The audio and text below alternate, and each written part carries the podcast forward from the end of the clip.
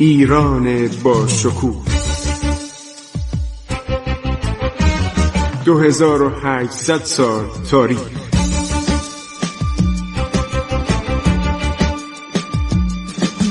عبور از تاریخ.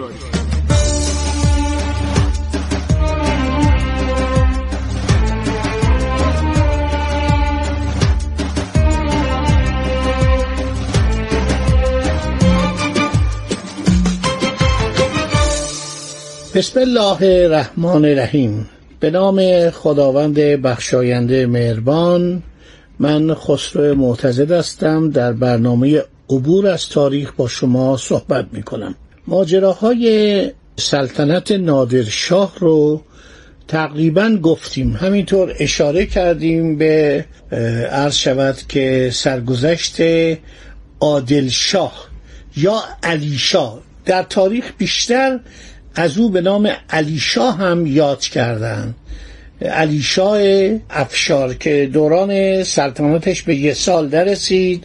آدم بسیار شروری بود و آدم کش بود، جانی بود. تمام فرزندان و فرزندزادگان نادر رو کشت.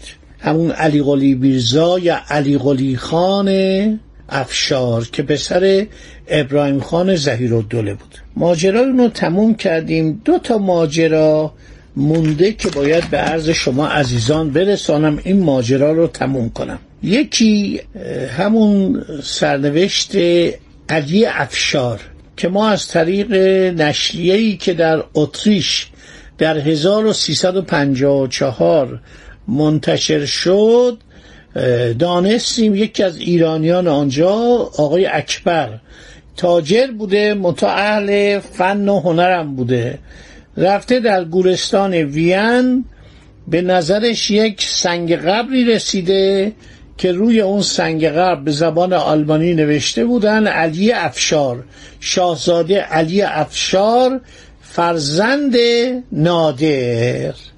ماجراشو من چند بار تو مطبوعات نوشتم و گفتم. به طور خلاصه میخواهم بگویم که این بچه که ده ساله بود وقتی که پدرشو کشتن، همسر اصفهانی نادر، اینا همه تحقیق شده است، به فکر افتاد که اینو از ایران فرار بده و این افسرانی که در خدمتش بودن، چند به اصطلاح درجه دار و افسر در خدمت این شخص بودن، در خدمت این خانوم فراهم کردن اسباب به اصطلاح فرار این بچه رو.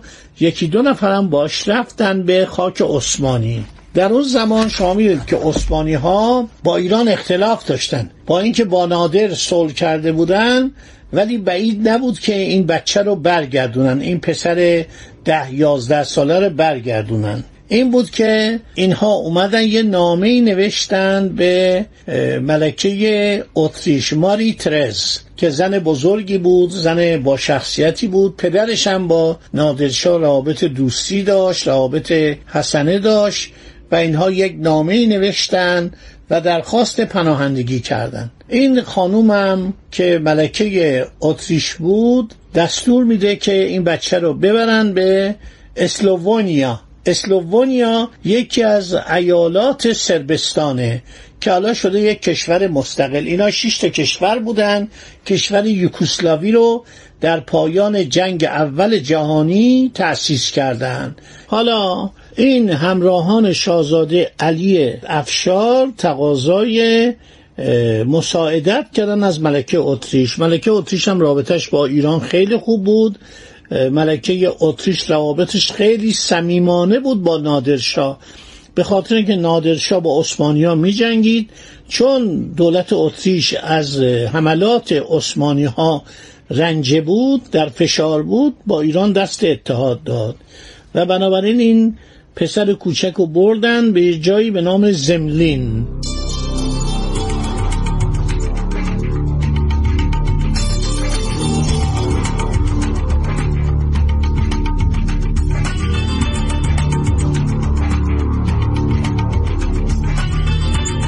در اون زملین مدتها موند و کند زملین، بهش لقب کند زملین دادن و این بزرگ شد.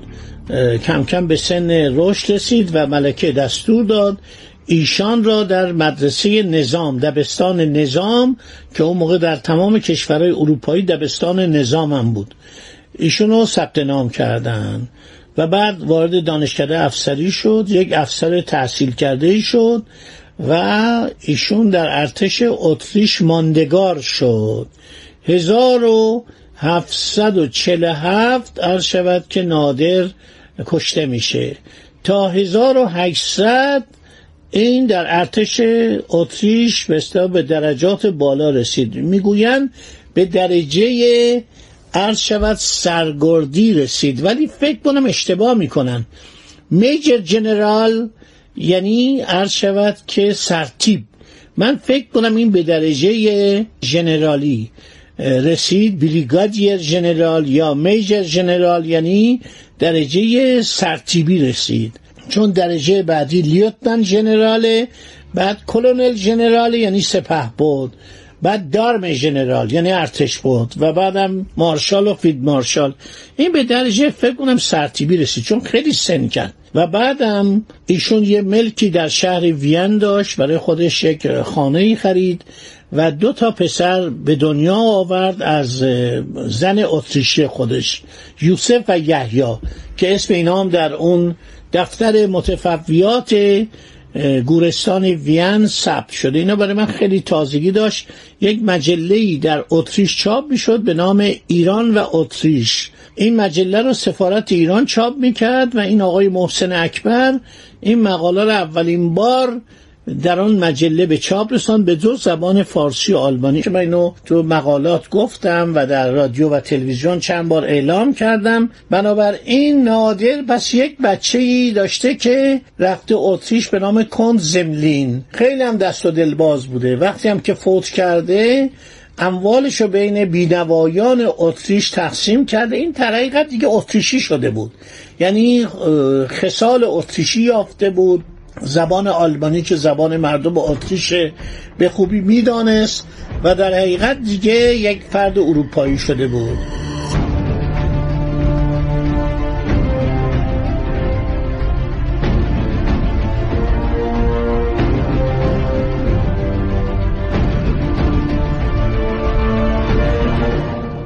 تاریخ گیتی گشا دو تا ذیل داره، توجه میکنید، یعنی دو نفر دیگه اومدن اینو اضافه کردن به خاطر که این کتاب کامل بشه. از آغاز تاریخ زند تا حوادث بیست و یکم محرم هزار و دویست عرض شود که محمد صادق موسوی اصفهانی هم نویسنده بوده، هم شاعر بوده، هم تاریخ نگار بوده.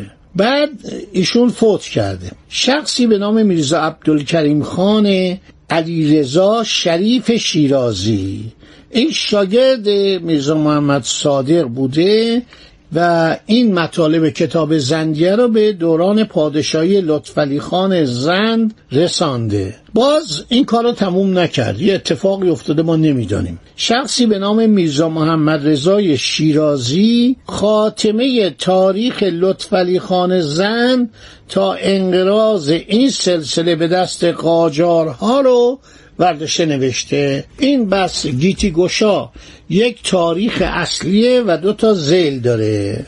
مرحوم سعید نفیسی در مقدمه‌ای که بر تاریخ گیتی گشا نوشته در سال هزار و هفتصد و هفده یک نکته یادآور شده به نظر من، با اینکه من شاگرد ایشون بودم و استاد عالی قدری بود، ایشون رمان هم می‌نوشت. این خیلی جالبه، علاوه بر به اصطلاح تاریخ نگاری و تذکره نگاری و تصحیح دواوین و کتب، ایشون رمان نویس هم بوده، با مطبوعات خیلی همکاری داشته.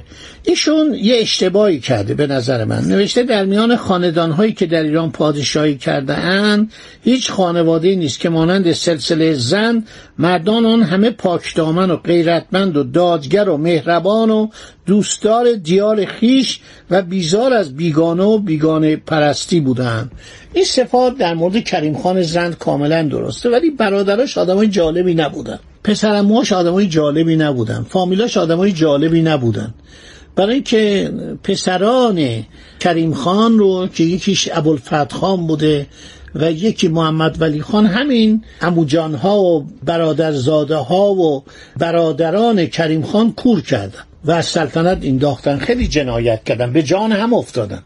اصلا یک شخصی به نام آقا محمد خان چطور میتونه یک خانواده شریف ایران رو نابود کنه و همه رو قتل عام کنه؟ لطفعلی خانم که آخرین اینها و شجاعترین اینها بوده، خیلی آدم شجاع و دوست داشتنی بوده، به اون وضع فجیع کورش کنه و بعد بلاهایی سرش بیاره که ناگفتنش بهتره و بعد بکشتش. الان در بازار تهران در یک محلی مقبره او هستش. خب یک دیگه از کتابایی که شما میتونید بخونید، تاریخ گلشن مراد، تألیف میرزا بولحسن قفاری کاشانیه، در هزار و دویست و ده آن را تمام کرده. خیلی هم کتابش خواندنش سخته. یک کتاب دیگه است به نام تاریخ زندیه، تألیف علی رزا ابن عبدالکریم شیرازی که در لیدن، شهر لیدن در هلند این چاپ شده. ارنس بیل، مستشرق آلمانی، در سال هزار و هشتصد و هشتاد و هشت میلادی آن را چاپ کرده، شامل وقایع جانشینان کریم خان زند. من مثل این مؤلفین قبل از که برنامه رو شروع کنم، برنامه های زندیه رو منابعش رو دارم بهتون عرض میکنم. چندین کتاب دیگه هم در این مورد نوشته شده، در تاریخ زندیه نوشته شده و مطالب خیلی جالبی است. خب اجازه بدید که باقی ماجرا رو، چون وقتم تموم شده، در برنامه آینده براتون ادامه بدم. خدا نگهدار شما. با عبور از تاریخ.